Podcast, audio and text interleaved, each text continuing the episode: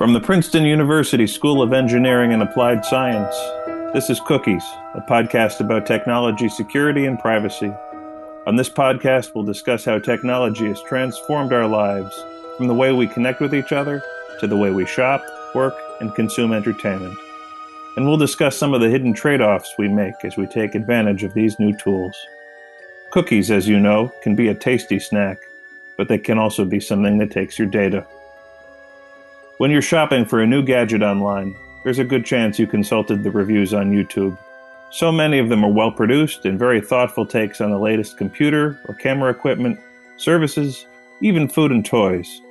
If you've never seen an unboxing video, I'd recommend giving one a try.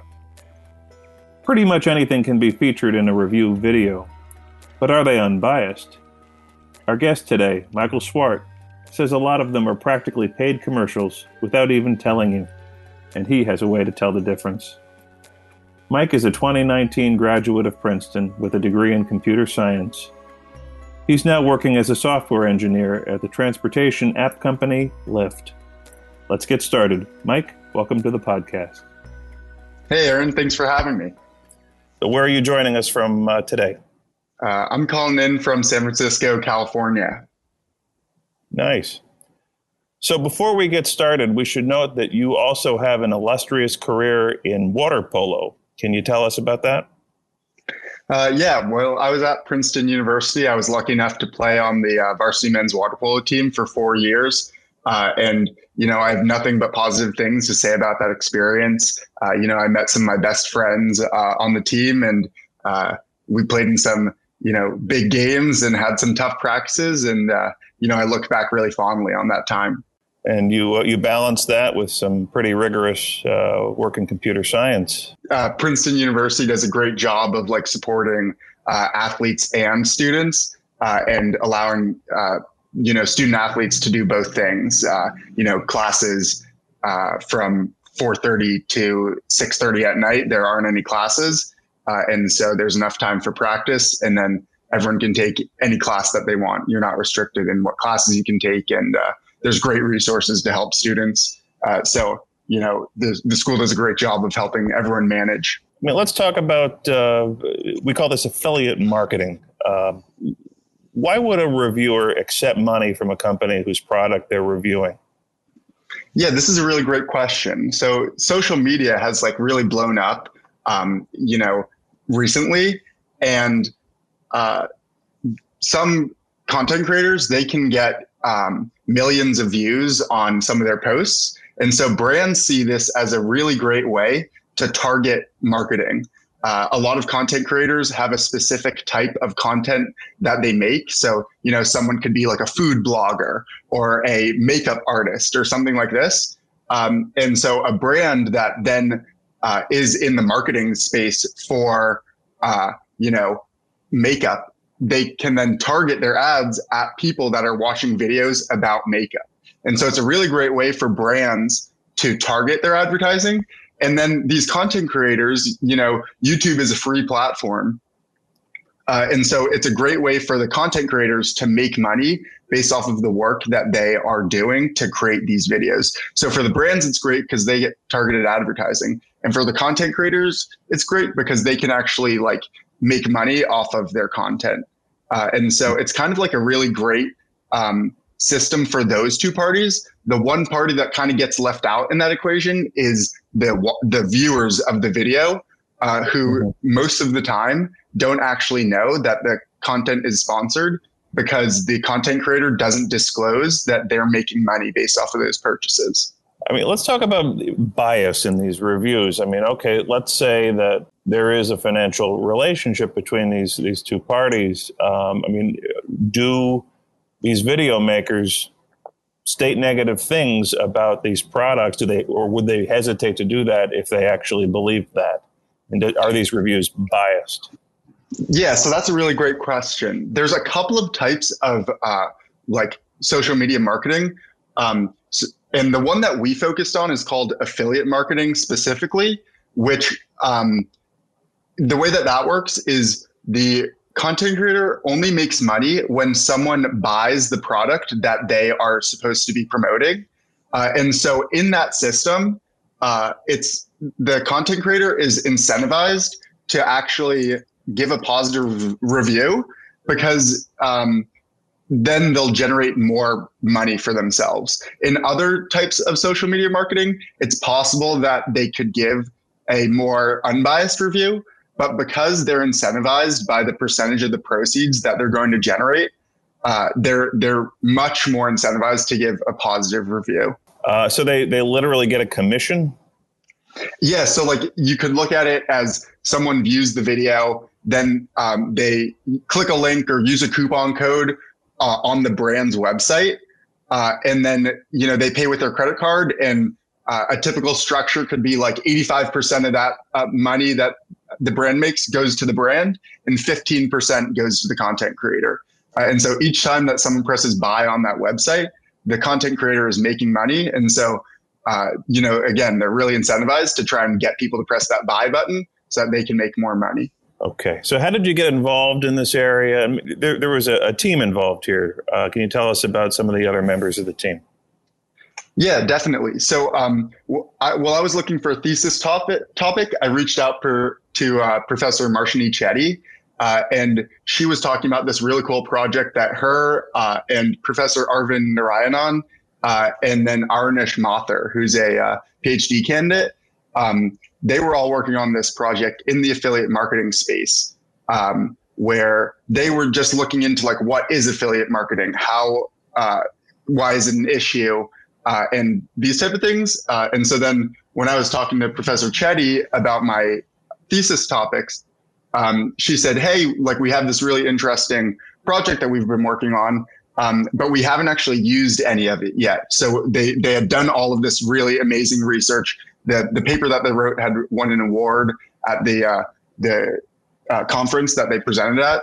And mm-hmm. she said, "We've done all this really great work, but we haven't actually used it anywhere. Would you want to b- build a browser extension?" So basically, she just like placed this really cool project right in my lap for my thesis. Uh, and mm-hmm. so I worked during my senior year on creating the browser extension uh, that we called Ad Intuition that actually uh, on YouTube flags this sponsored content uh, because the content creators don't actually disclose it. So how I mean, how pervasive is the practice of uh, of affiliate marketing? Yeah, so we we did some research into this. Um, we ha- we had users who downloaded the extension. Uh, we tracked some of the videos that they were watching and things like that. And over sixty thousand videos, we found that seven point five percent of the videos contained affiliate marketing, which uh, is a pretty large percentage of the videos, in my opinion. Uh, and so, you know, if you watch 15 videos on YouTube, chances are you're going to see one that has uh, affiliate marketing in it. Uh, and mm-hmm. so uh, it's definitely very prevalent across the platform. When they do have uh, affiliate marketing, is that usually disclosed? Are they required to disclose? yeah, that's a great question. So they are required to disclose. The FTC has rules um, for online marketing uh, and social media marketing. Uh, but the problem is that the FTC doesn't actually uh, enforce those rules. Um, and so only about 10% of videos that have affiliate marketing disclose. And then another issue is that there are different types of disclosures. Uh, so one would be just saying, hey, this video contains an affiliate link. Mm-hmm. Um, and that's actually not that descriptive because YouTube descriptions can be very long um, and so it can be confusing uh, if right at the top of the video it says this contains an affiliate link. Um, but then it's kind of hard to tell what actually was affiliate, was everything affiliate. And so that can be confusing. Another one says that, hey, if you click a link uh, in the description, you'll support my channel. Um, and that's also a little bit confusing because they kind of make the jump uh, for you that they'll be making money, but they don't say it explicitly. And so then the final one is like an explanation disclosure, which says this video contains affiliate marketing and I will make money if you click on the link. And so that one uh, occurs the least often, but it's the only one that users are consistently able to tell that a video has affiliate marketing if that one's present. Uh, and so that one occurs a little bit less than 2% of the time. And because it doesn't happen very often, uh, most of the time that users are watching videos, they actually don't know that the video contains affiliate marketing. So, how can you tell if a video has affiliate marketing? Yeah, so uh, as part of the research that we did, we uh, looked into different ways that we could tell. And the nice thing about affiliate marketing is that the brand needs to know where the content was sourced from in, in order to pay the um, content creator based off of the percentage of the proceeds that they generate. And so because the brand needs some sort of tracking mechanism, we can then kind of reverse engineer that to find those tracking mechanisms from the beginning. And so one of those tracking mechanisms is coupon codes. You know, a content creator say could say, "Hey, use my code Mike10 uh, at checkout," uh, and so the brand uh, is able to track where the uh, the user came from, the the buyer came from, uh, and the buyer needs to use that coupon code in order to get some sort of deal or something like that. So the, the buyer's incentivized to actually use the coupon code. And then the brand benefits a lot from that because they can see where the, uh, the, the buyer actually got that information from that they could get this deal. And mm-hmm. then uh, there are two different types of links that also um, brands use. One of them is uh, they'll go through like an affiliate marketing uh, service. So like some companies have set up their their whole you know business is uh, we'll do all of the tracking for you so you don't have to. Uh, and so, uh, as part of that uh, original research that I was piggybacking off, off of, they mm-hmm. built this list of uh, about 60 links, um, like link patterns to these brands that help track affiliate marketing. Um, and then finally, some brands that are bigger, they might just do the tracking themselves based off of query patterns in the URL string. Uh, mm-hmm. And so uh, we looked for some query pattern, like common query patterns in the URL string. Uh, mm-hmm. And uh, so those were kind of the three methods that we used um, affiliate marketing services, coupon codes, and then kind of like query string patterns. They're called UTM parameters mostly, uh, Urchin mm-hmm. tracking module parameters. Uh, and uh, we found that those are actually often used uh, also to, to show that affiliate marketing happens.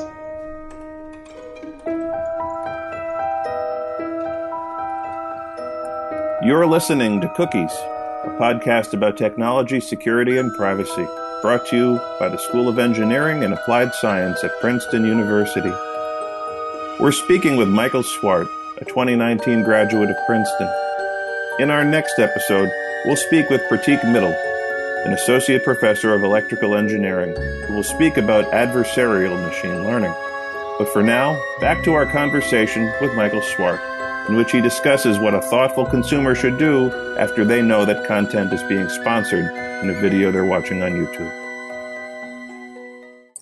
So you've built a, a browser extension. Um, how does this work, and, and how effective is it uh, at identifying monetized links? Um, yeah, so we built a browser extension. We called it Ad Intuition. It's available for uh, Chrome and Firefox. Uh, mm-hmm. And basically, what it does is those three um, different sources uh, or signals of affiliate marketing, uh, what we do is uh, whenever the user uh, loads a YouTube page, um, we search the description of the YouTube video for any of those three uh, signals. So we look at all of the links and look at their redirects and see if any of them go to either an affiliate marketing service or if any of them have tracking parameters on them. Uh, mm-hmm. And then uh, we also uh, built a coupon code classifier that checks to see if any coupon codes exist in the video description.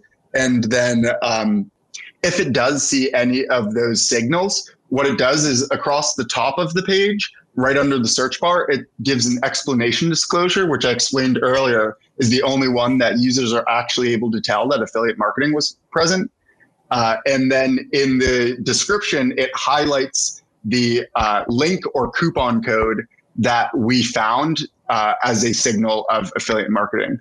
Uh, and so we we thought that this was also a helpful addition because mm-hmm. The user not only knows that affiliate marketing pre- is present, but also knows exactly where in the description uh, it's mentioned. And so, like for example, if a link is highlighted, they know when they click on that link, if they purchase something, then that is the the content creator will make money.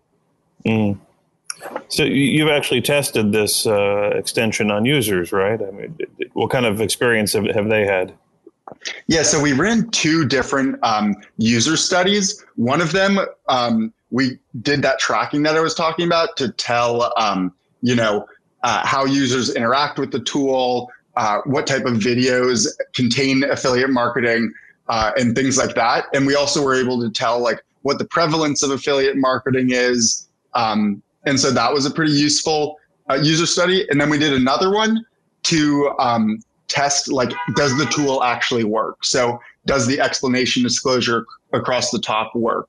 Um, and does the link highlighting work? And we found that uh, compared to someone who isn't using the extension users were able to more easily tell when affiliate marketing is present in a video. So like by proxy uh, the extension does work. And uh, you know if uh, a user is using the extension they will be more informed about affiliate marketing content in the videos that they're watching. So how can people find this extension? It's a, can you it's Ad Intuition two one word? Uh, yeah, so it's uh, Ad Intuition. It's all one word, and on the Chrome and Firefox web stores, uh, you can download it as a browser extension and use it for yourself. Uh, and so if you do any YouTube watching, it could be a cool thing to uh, you know go and uh, download the extension and see if the content that you watch uh, actually contains affiliate marketing. One interesting thing about affiliate marketing is it does depend on the content that you're watching. So some content does not contain much affiliate marketing, and other content um, contains way more affiliate marketing than like the average channel, maybe.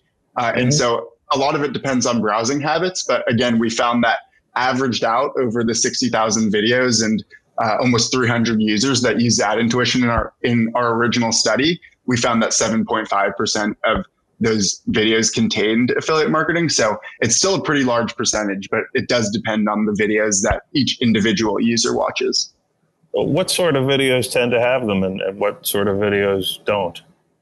Uh, yeah, that's a great question. So, like I was saying earlier, brands, they try and partner with affiliates that have uh, similar content to the what the brand is actually selling. Uh, and so, you know, makeup tutorials could often have affiliate marketing because any form of like cosmetic company could want to have more pointed advertising. So, like, that would be one area. Whereas, like, you know, there are some bigger YouTube channels that are sponsored by like network television stations. Those ones often don't have affiliate marketing because they have other like uh, ways to make money outside of affiliate marketing, and so uh, it's less prevalent in like those big network things. But uh, again, like downloading ad intuition, it's really hard to tell. Those network television stations tomorrow could start using affiliate marketing. And uh, the cool thing about the tool is that we don't need any user input to tell if um, affiliate marketing happens because we have these patterns that we are automatically generating. So new videos are included in it. Um, and so, you know, again, if a network television station started uh, participating in affiliate marketing tomorrow, uh, the, the tool would be able to, de- to detect that. Do you do much? Um, uh, do you view these reviews just in your off time? Do you ever go looking? Uh, have you ever actually stumbled upon a uh, an affiliate link just casually? Definitely. You know, uh, building the tool, I did a lot of research into like these type of things, and uh, you know, I watch a decent amount of YouTube on my own time, and uh, I have the Ad Intuition installed on my computer, uh, and sometimes I'm very surprised about what videos contain affiliate marketing, and sometimes it's not even explicit to the content that's in the video; it's just in the the description. So Amazon has an affiliate link program or uh, affiliate partner program uh, mm-hmm. And what you can do is you can partner with Amazon um, and you go in actually as the content creator uh, and say, hey, uh, I'd like to make money based off of proceeds that I generate. And so, you know, any vlogger or someone like that could do this. And then mm-hmm. you'll see links in the description that say, like, this is the camera that I use, this is the microphone that I use. Uh, and they go down the list of all their tech and those type of things. Uh, mm-hmm. and every one of those in some videos is an affiliate link uh, to an Amazon affiliate uh, website. Uh, and so it, they never mention that they're making money off of those proceeds. Uh, and so it's a little bit confusing because the, the video wasn't about the camera that they're using, but they will make money if you buy that camera. If you want to be a thoughtful consumer, uh, once you've downloaded the extension and you're aware of which videos are monetized and which are not, what else should a good consumer be doing? Yeah, so after downloading the extension, um, which that's pretty important so that you know that the, the sponsored content exists, then thinking about does that change my opinion about the the uh, content that is being sponsored uh, and the uh, brand that is sponsoring the content. So you know if it was some sort of makeup tutorial again, uh, and uh, the review was sponsored or not sponsored, like those might change your opinion about um, whether the brand is actually a brand that you want to buy. Uh, and so it, it can be helpful to think about like uh, if an unbiased uh, review uh, is actually unbiased, then maybe the content is slightly different than if the the the brand is sponsoring the content. Uh, so, what needs to be done at a policy level, as well as just best practices for for companies to address this issue? Um, so, I think that the FTC they have these rules in place, but they aren't really enforcing them, and I think it's also pretty difficult to find these cases. Like as the FTC, it can be difficult for them to find cases of this, um, just because you know without some automatic tool like ad intuition, uh, you know, it can be a lot of like hours to like go through and try and find these things. Um, but I think that there needs to be some level of accountability from the top level at the FTC uh, saying that this is not allowed and you will get in trouble if you don't do it. Um, that that being not disclosing uh, sponsored content. Um, and then from like the platform perspective, like uh, YouTube or Google Chrome, both of those have some sort of responsibility, I think, as well. Uh, like YouTube, for example, they have the functionality for users or uh, for content creators to say uh, this video contains sponsored content, but they don't enforce users uh, or content creators needing to actually use that disclosure. Uh, and so it could be very useful for YouTube to actually go in and say, hey, if you don't include disclosure of sponsored content, then we will take your video down because um, without any sort of that enforcement, uh, content creators will continue to not disclose because in the current system, uh, there's no like uh, negative effects of them not doing so. Mm-hmm. And so uh, it, it, from the FTC level, I think that they need to start cracking down on it and from the uh, Google or from the the YouTube level, I think that they need to also start enforcing that uh, disclosure must be present for sponsored content. Is it just YouTube? Are there other platforms where people typically consume this content? Uh, yeah, I think every social media platform has this. Basically, anywhere where someone can gain a significant following, um, this type of pra- these type of practices will be present. So, uh, Instagram, I think a lot of times people see like hashtag ad or hashtag sponsored, but again, not everyone does it. Um, and then Pinterest, in that original study that uh, my thesis advisor uh, had done, they looked at Pinterest as well as a source of uh, affiliate marketing and like a, a, place where affiliate marketing was happen happening. Uh, but it, it, really can happen anywhere, Facebook, you know, uh, and so across all social media platforms, uh, this can definitely happen. For for our study, we just focused on YouTube so that we could get a really good knowledge of the whole ecosystem in YouTube. And YouTube has a couple of issues too, like videos can be a little bit longer, descriptions can uh, be very lengthy. Uh, and so having this tool, uh, we thought helped users to actually uh, tell that there was affiliate marketing and we got a, a, better sense of like affiliate marketing in general rather than going like really wide across a lot of social media pl- platforms. Mm. So finally, why don't you tell us a little bit about what you've been doing since graduation? Yeah, so after I graduated, I uh, took a job at Lyft, where I'm cur- currently a software engineer, uh, and I'm in San Francisco. And you know, I've really been enjoying it so far, and am excited to see uh, you know what else uh, I can do there. Mike Swart is a class of 2019 alumnus. in computer science at Princeton. Uh, I want to thank our recording engineer, Dan Kearns. Cookies is a production of the Princeton University School of Engineering and Applied Science. This podcast is available on iTunes and other platforms. Uh, show notes are available on our website, engineering.princeton.edu. Uh, Mike is joining us today from uh, from San Francisco. Thank you uh, for taking the time to speak with us, Mike. Yeah, Aaron, thanks so much for having me on. I really uh, appreciate it and really enjoyed talking to you. I enjoyed it a lot. The views expressed on this podcast do not necessarily reflect those of Princeton University. I'm Aaron Nathans, digital media editor at Princeton Engineering. Watch your feed for another episode of Cookies soon when we'll discuss another aspect of tech security and privacy. If you have a moment, please give us a good review. It helps. Thanks for listening. Peace.